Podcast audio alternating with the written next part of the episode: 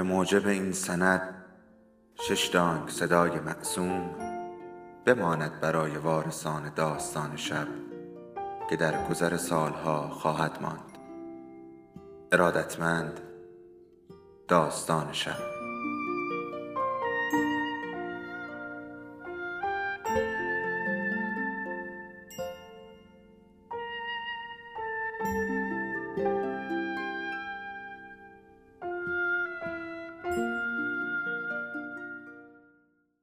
یکی بود یکی نبود.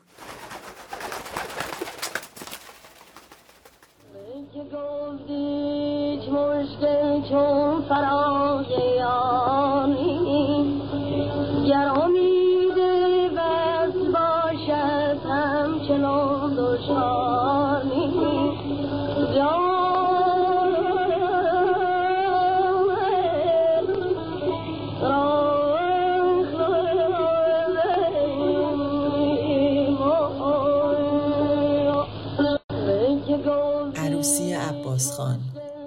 از مجموعه مادران و دختران نوشته محشید امیرشاهی. فصل سوم. شمس و سلطنه نصیحت خال ملیح را به کار بست ولی جوشانده گل گاو زبان مؤثر نیفتاد. شبها بیدار میماند و در انبوه تاریکی در سربناهایی میریخت که در نور آفتاب چون کاخی یخین آب می‌شد. دو نکته برای شمس و سلطنه روشن بود. یکی این که زندگی در این خانه بعد از مرگ پدر برایش میسر نبود. دیگر این که مرد می‌خواست. رفع این دو مشکل هر لحظه حیاتی تر به نظر می رسید. بعد از فوت ناگهانی محسن خان هر حرکت و هر حرف منزه و سلطنه شمسی را از کوره به در می برد. همه اعمال مادر به نظرش نسنجیده و بیقاعده می آمد. در زمان حیات محسن خان هم از تلخی و سردی منزه و سلطنه گریزان بود ولی تا وقتی سایه پدر بر او افتاده بود تعادلی در زندگی برقرار بود خانه تعلق به همه داشت و جای هر کس در آن منظور بود پیله ها و تندی های منزه و سلطنه را محسن خان با دادن هل و هدیه جبران می کرد. به تاجر بادکوبهی لباس و کفش و کلاه از روسیه و فرنگستان برایش سفارش می‌داد و زر و زیور برایش می خرید. ولی بیش از هر چیز به خواندن و آموختن تشویقش می کرد. شمس سلطنه از توفه های تور و حریر پدر مسرور بود. اما نه شکیبایی خواندن داشت نه بردباری آموختن. آنچه محسن خان از کتاب و دفتر در دسترس شمس و سلطنه میگذاشت در نهایت نصیب امیرخان می‌شد. تا وقتی محسن خان زنده بود شمسی به اینکه پدرش را دوست دارد یا نه هرگز فکر نکرده بود. عشق در آن خانه مجال خودنمایی نداشت. روابط او با پدرش رسمی بود. در حضور او که برادرها دست به سینه می ایستادند شمس السلطنه اجازه نشستن داشت. در این نشست ها پدرش بعد از چند سوال و جواب از گفتگو با او ملول و افسرده می شد و مرخصش می کرد. شمس و سلطنه هم چندان تمایل به ادامه صحبت را نداشت که همهش در حول و حوش دواوینی بود که محسن خان به او داده بود و او فقط ورق زده بود. قانع بود عرض ادبی بکند و هدایا را بگیرد و پی کارش برود. به یاد نداشت که محسن خان دست نوازشی بر سرش کشیده باشد. گویی این نوع ابراز مهر تخطی و دست درازی به حقوق منزه و سلطنه بود که هر نوع روابط عاطفی را در آن خانه با حقد و حسد می پایید و بروزاتش را با به راه انداختن قشقرق مانع می شد. شمسی حالا بعد از مردن پدر باز هم نمی‌دانست که محسن خان را دوست داشته است یا نه. حتی این سوال را از خود نمی کرد. ولی آگاه بود که تا او بود این خانه خانه او بود. نه سربار به شمار می آمد نه کسی جسارت می کرد ترشیدهش بخواند. تا او بود سر و وضع و حیثیت و اعتبار شمس و سلطنه برجا بود. حالا سرنوشتش چه خواهد شد؟ در این خانه بماند و تا آخر عمر کلفتی مادر را بکند؟ مادری که چنان از نیازهای او فارغ بود که از غریبه غریبه تر بود. صد سال سیاه هرگز اگر تکه تکه بشم تم به این زندگی نمیدم. باید از اینجا می‌رفت. به کجا؟ خال ملیح از وقتی که پسرش را به روسیه فرستاده بود و دخترش را شوهر داده بود دیگر خانه نشین نبود و تازه اگر بود به مهمانی خواهرزاده را میپذیرفت نه به صاحب خانگی. خیشان پدری همه در قزوین مانده بودند و شمس و سلطنه کسی را در میان آنها نمی شناخت و خیشان مادری ساکن قسطنطنیه بودند و حتی منزه و سلطنه هم بیشتر آنها را هرگز ندیده بود. میمان داییش منیف دیوان. رویاهای شبانگاهیش در عالم بیداری و بیخوابی بر محور وجود این دایی میچرخید. در دل شب ممکن می‌دید که منیف دیوان از یک دنیا او را طلب کند و به فرزندی بپذیرد. برایش کجاوه و کالسکه روانه سازد که تا بندر انزلی برود و آنجا با کشتی از راه قفقاز و باتوم تا قسطنطنیه و وین و پاریس از پاریس به آمریک رفتن هم که دیگر این هلو و این گلو آب خوردن بود دردسری نداشت اصلا چرا دایی خود به استقبالش تا پاریس نیاید و نبردش و چه معلوم که در قسطنطنیه خویشان منزه السلطنه همگی بیبی بی و خاتون و بیک و پاشای دربار عثمانی در انتظار دیدارش صف نکشیده باشند. امغزی ها و امغلی های استانبولیش با سربندهای پولکدوزی و فینه های قرمز منگولدار التماس نداشته باشند که شمس و سلطنه در کنار آنها زندگی کند و به آنها افتخار میزبانی بدهد تا شمسی ناز کند و نخودی بخندد و بگوید خاندایی چشم به راهه. حالا چندین ساله که در انتظار چنین روزیه. فقط یه دو سه روزی انقدر که خستگی راه از تنم در بره. ام قزی جان پیش شما میمونم. ام اغلی جان پیش شما هم همینطور. فقط یه چند روز. بعد دیگه باید برم. خاندایی بیشتر از این رخصت غیبت به من نداده. در سیاهی شب همه این خیالات واقعی می نمود. منیف دیوان که از زن فرنگیش آنژل فرزند نداشت چرا بخواهد بی عقبه بماند؟ هیچ کس نمی‌خواهد اجاق کور از دنیا برود. و چه فرزندی بهتر از اولین خواهرزاده؟ از پوست و گوشت خودش از تبار و نژاد خودش. در آمریک و اروپ هم که بین دختر و پسر تفاوتی نبود. روزنامه ها و شبنامه ها این حرف ها را می نوشتند شاعرها در زم روبنده و چادر شعر می گفتند و زنها را ترغیب می کردند که شانه به شانه مردان وارد میدان زندگی شوند و از زنان اروپ یاد بگیرند.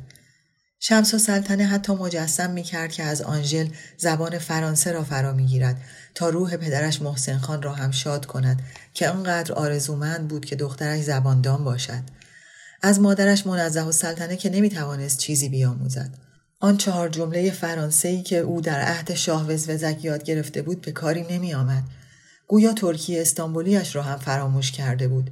وقتی شمسی کوچک بود گهگداری کتابی به زبان ترکی در دست مادرش می‌دید و از او می‌خواست برای او هم داستان را تعریف کند و منزه و سلطنه دقایق طولانی چشمهایش را روی سطور لوچ می‌کرد و تنش را می جنباند و بالاخره می‌گفت چیز مهمی نمیگه میگه دختر خوابیده حتی خط خوش شمس و سلطنه مدیون منزه و سلطنه نبود که او هم خط زیبا داشت بلکه نتیجه تعلیم مشاق سرخانه ای بود که محسن خان برایش گرفته بود.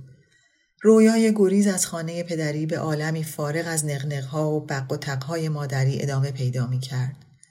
آن وقت آشکارا می دانست که فرار از این مشکل فقط به منظور خلاص شدن از سختی و خشکی منزه و سلطنه نیست. نیاز به همبستر داشت چون ماکیانی که قیق بکشد و گربه‌ای که به مرنو افتاده باشد جفت می طلبید. بار اولی که بیخوابی به این شدت و با این اوهام به سراغش آمد شبی بود که خبر درگذشت محسن خان رسید. شمس و سلطنه غرق در افکاری بود که آشفته و در هم آن شب به سرش هجوم آورده بود و هنوز نتیجه و شکلی قاطع نیافته بود که صدای پا شنید و به خیال اینکه دزدی در خانه است راست زده از جا برخواست و چشم بر درز در نیمه باز دوخت.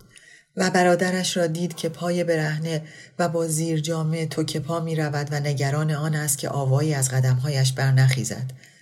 در ابتدا مقصد عباس خان را در نیافت و حتی از فکرش گذشت که او را صدا بزند و تنهایی شب را با حضور برادر بشکند. اما حرکات عباس به سکوتش واداشت. برای چه در این ساعت شب از اتاقش بیرون آمده است گلدان ادرارش که همیشه در اتاقش است تازه اگر تنگش گرفته باشد این همه احتیاط چرا؟ به علاوه برای رفتن به آب دست بیرونی باید از ثابات میان دو بندان رد شود نه از دالان اندرونی. بنابراین شمس و سلطنه هم بی صدا در را باز کرد و با فاصله اما سایه به سایه برادرش رفت تا عباس به صندوق خانه رسید و از آنجا به داخل پستویی خزید که ملوک در آن میخوابید. در گذشته پیش آمده بود که ببیند عباس خان در غیبت محسن خان و دور از چشم منزه و سلطنه میان دالان سرپوشیده و در زیرزمین و پشت آبنبار به سر و زلف ملوک ور می رود. اما با بیعتنایی از آن گذشته بود و چشم را درویش کرده بود از آن پس هر شام گوش به زنگ صدای قدم های عباس خان می ماند. شب را با تخیلات و توهمات خود آغاز می کرد.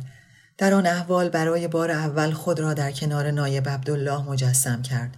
تنها مردی که از در دلبری از او درآمده بود. به علاوه صورت مردانه و قامت کشیده و حرم تنش را می شناخت. در خانه آنها خیشان و دوستان از زن و مرد یکسان در بیرونی و اندرونی جمع می شدند. هم منزه و سلطنه چندین بار آمده بود و هم محسن خان چنین می‌خواست. شمس و سلطنه به عبدالله خان نایب روی نشان نداده بود چون خود را بر او سر می‌دانست و این خیش کم پولتر و کم تشخصتر را به حساب نمی آورد. ولی مرد آشنا آنقدر بی حساب زیر دست و پا نریخته بود که شمس و سلطنه بتواند حتی برای رویای یک شبه از میانشان یکی را انتخاب کند. نایب عبدالله وجود داشت خوش سیما و قوی هیکل بود به او چشم داشت در دسترس بود و به درون خواب و خیالش خزید علاج دو نیاز عاجل شمس و سلطنه نسخه مشترک داشت به خانه شوهر رفتن این نسخه در عالم خواب و خیال شبانه پیچیده نشد بلکه در دنیای واقع روز و هنگام جدل با منزه و سلطنه بر سر فروش مستقلات به عنوان درمان منحصر به فرد خود نمود و اجزایش در شب زندهداری های بعدی قوام و قوت گرفت. از آن شبی که منزه و سلطنه و ملیح و زمان خبر زفاف آینده عباس خان را دادند شبها شمسی به جزئیات هجلگاه خود فکر می کرد. به علاوه از آن زمان مطالب دیگری هم به ذهن و فکر او راه یافته بود. حالا این عروس چیزدار را وارد خانه می کنند و در بی حسابی ملک و املاکش این چهار تکه ارث او هم ملاخور و گم و گور می شود. وقتی در این خانه پی زیادی را به پاش نمی مالند کی دیگر روی آن دارد که از این مختصر گوشت بیچربی حرفی بزند پس تا وقت وقت است بلکه فروش بد نباشد. این مادری که او دارد که به فکر تهیه جهیزیه برایش نبوده و نیست. عبدالله خان هم که خودش است و مواجب حکومتی نایبیش که آیا برسد آیا نرسد. سهم شمس و سلطنه از این در و دکان بد پولی نیست که توی دست و بالش باشد. تا نایب بشود کلونل یا ماژور مثل دوست پدرش رفیع خان رئیس نظمیه قزوین. شاید هم یک وقت دیدی لقب سردار جنگی و سپهداری برایش جور شد. کسی چه می‌داند؟ نایب عبدالله تا وقتی محسن خان زنده بود مرتب برای عرض سلام و ارادت خدمت می رسید به این امید که میرزا محسن خان واسطه بشود و او ترفیعی بگیرد و در این دیدارها گلویش پیش شمس و سلطنه گیر کرده بود. فردای روزی که خبر مرگ میرزا محسن خان به گوشش رسید عبدالله خان نایب لباس پوشیده و واکسیل انداخته و ششلول بسته به خانه شمس و سلطنه آمد. منزه و سلطنت ها چشمش به نایب افتاد. دستش را به حال چنگ زدن لای گیسش برد و گفت شنیدی نایب عبدالله خان؟ شنیدی جانم که چه خاکی به سرم شد؟ امیرخان که بغز کرده بود و لب ورچیده بود در کنج اتاق کس کرده بود. به طرف نایب آمد و گوشه کتش را گرفت و گفت عبدالله خان میگن بابامو کشتن. راست میگن؟ شمس و سلطنه نگاهی از سر کلافگی به مادرش انداخت و خواست از اتاق بیرون برود که نایب عبدالله سر راهش را گرفت و دستش را روی کمر او گذاشت و گفت نه نه تشریف داشته باشید خانم شمس و سلطنه عرایز منو گوش کنید. چه تسلایی من می‌تونم بدم جز اینکه بگم من نمی‌ذارم خون محسن خان زمین بمونه. اگه لازم بشه قد داره میبندم. و ششلولش را بالا و پایین برد و رو به امیرخان گفت مگه من مردم که از این حرفا می‌زنین امیرخان؟ اگر کسی یک مو از سر خانه حاکم کم کرده باشه خون می‌کنم. عباس خان که عبا را بر سر دوش انداخته بود و این دیوار را با قدم به آن دیوار میدوخت به هارت و پورت و شاخشانه کشیدن افتاد و پرسید کستنس مگه سعی هیته نه یا نایب عبدالله؟ سما خون نمی کنین من خون می‌کنم. من قصاص خون پدیم و میگیم. مگه میسه حاکم کست و قصه دریفت منظم و سلطنه گفت مرد شور ببره این دستگاه حکومتی رو. اسمشو گذاشتن مشروطه. دیگه سنگ رو سنگ بند نیست. مگه نزدن عطابک اعظم رو روز روشن جلوی چشم عالم و آدم جلوی مجلس شورا نکشتن؟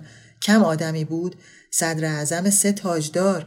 گور مرگشون حکومت نظامی هم که راه انداختن و مردم امون ندارن از اینجا تا شابدالعظیم برن. فکر و ذکرشون شده که ممدلی شاه برنگرده. یه دفعه میگن زل و سلطان آتیش به پا کرده. یه دفعه میگن قائله سالار دوله است. یه دفعه میگن ممدلی میرزا لباس مبدل پوشیده تو سرحداته. مثل روزخون پشمچال همینطور زر می‌زنن. از امن و امان در ممالک محروسه خبری نیست جانم نیست عزیزم. نیست نایب عبدالله خان. دیدی چه خاکی به سرم شد؟ نایب عبدالله که صندلی چوبی را کنار مبل شمس و سلطنه گذاشته بود و دستش را پهلوی دست او روی دسته مبل جا داده بود گفت بیتابی نکنین خانم منزه و سلطنه. من کوچیک شمام. من در اطاعت اوامر آمادم آخر هفته باید حرکت کنم برم. با قشون یپرم خان. آمدم به عرض تسلیت و اگه امری فرمایشی بعدم می‌خوام حلالی به طلبم و بیشتر رویش را به طرف شمسی کرد و گفت اگه از این جنگ نجستم حلالم کنید. این حرف های عبدالله خان نایب در آن روز میان تستس های عباس خان و نیمه فقان های منزه و سلطنه و اشک و بغز امیرخان تأثیری مختصر بر شمس و سلطنه داشت ولی در شب زندهداری های اخیر کلمه به کلمه اش را در خاطر مرور می کرد و معنا و جلایی تازه به آن می‌داد. شمس و سلطنه اطمینان داشت که نایب عبدالله از جنگ در کنار یپرم خان سالم به سوی او باز خواهد گشت.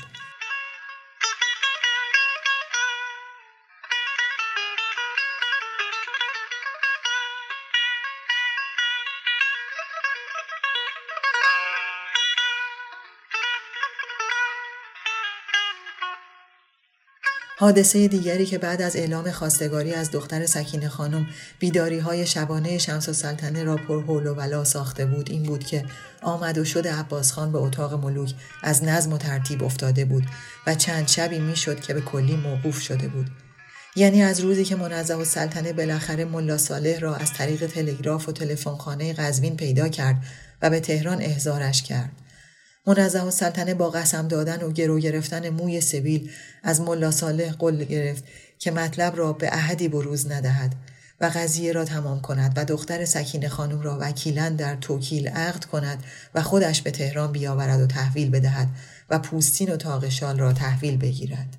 ملا صالح متحیر از دست و دلبازی بی سابقه منزه و سلطنه فقط پرسید خانچه و آینشم دا چکنم؟ منزه و سلطنه جواب داد همش به اختیار خودت ملا ساله. مخارج رو بکن من اینجا نقد و دلا پهنا بهت پس میدم. با مخارج سفر و خرج و برجای دیگه. دو تا لاله بگیر و یه آینه سنگی قاب نقره و یه جلد قرآن. یه مشت شاهی سفیدم روی سر عروس شاباش کن و بگو ایشالا عروسی مفصل اینجا براش می‌گیریم. یه تاق زری و یه جانماز ترمه هم بعدا میفرستم بده به سکینه خانوم بگو قابل شما رو نداره. یه خونچه میوه فصل یه خونچه نون برنجی و کلوچه هم بده بزنن. پیش پیش اما شبونه. بفرست خونه عروس که کسی ملتفت نشه. ملا صالح موی سیبیلت گرست مشغول زمه اگه کارو درست به آخر نبری. عباس خان که در حین این مکالمه کنار مادرش اتاق را گز می کرد بعد از رفتن ملا صالح از سر شوق سکیزه ای انداخت و گفت هلوی پوسکنده جان بوسه می‌خواهم و از کنج لبس می‌خواهم. حالا اسم عیوس خانوم چیه؟ می‌خواستین از ملا ساله سوال کنین. منظم و سلطنه که حواسش به محاسبات مهمتر بود آب دماغ را بالا کشید و گفت همون اولش پرسیدم نمی‌دونست قرار شد تلگراف بفرسته عباس خان خندان و شادان رو به شمس و سلطنه گفت این تلگراف عجب اختراعیه اگه نبود می‌دونی این کایا چقدر معطلی داست منظم و سلطنه جواب پسرش را داد حالا با دست گردونش کن تلگراف یا غیر تلگراف به امشبت وصلت نمیده. حالا حالا ها طول داره. از آن شب تا حال که ده شب می‌شد عباس خان دیر وقت در اندرون پیدایش نشده بود. شمس و سلطنه که مثل گنجشک دودی به معاشقات دزدانه برادرش معتاد بود این چند شب را در چرت و خماری گذراند. شب گذشته به فهمی نفهمی صدایی به گوشش خورد و با تاپ تاپ قلب باز به راه رو رفت و خورد توی سینه ملوک. ملوک که از دیدن شمس السلطنه یکی خورده بود پی هم می‌گفت ایوا خاک به گورم خانم کوچیک سرواز و پای پتی. شمس السلطنه گفت خب حالا سرواز و پای پتی مگه تو فوج سرباز سیلاخوری اومدی؟ تو همون لخت وامیستی پشت من میمالی طوری نیست. ملوک که دست و پا را به کلی گم کرده بود گفت این زهرا سلطان یه اشکنه واسه ما پخته بود اشوری غرغره. تشنگی نزاش بخوابم به هرزت عباس اومدم آب ببرم. شمس و سلطنه قبلا حتی یک بار هم به ملوک و احساس ملوک در این میانه فکر نکرده بود و آن شب که او با موی ژولیده و تنبان دبیت سیاه و پیراهن چیت رنگ رو رفته میان دالان ایستاده بود و سراسیمه نگاهش می‌کرد تازه متوجه شد که از او منتظرتر برای شنیدن صدای عباس خان ملوک بوده است.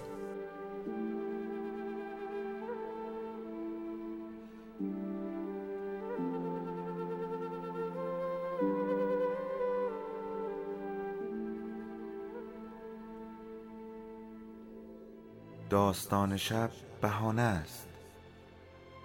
برای با هم بودن دور هم نشستن شنیده شدن.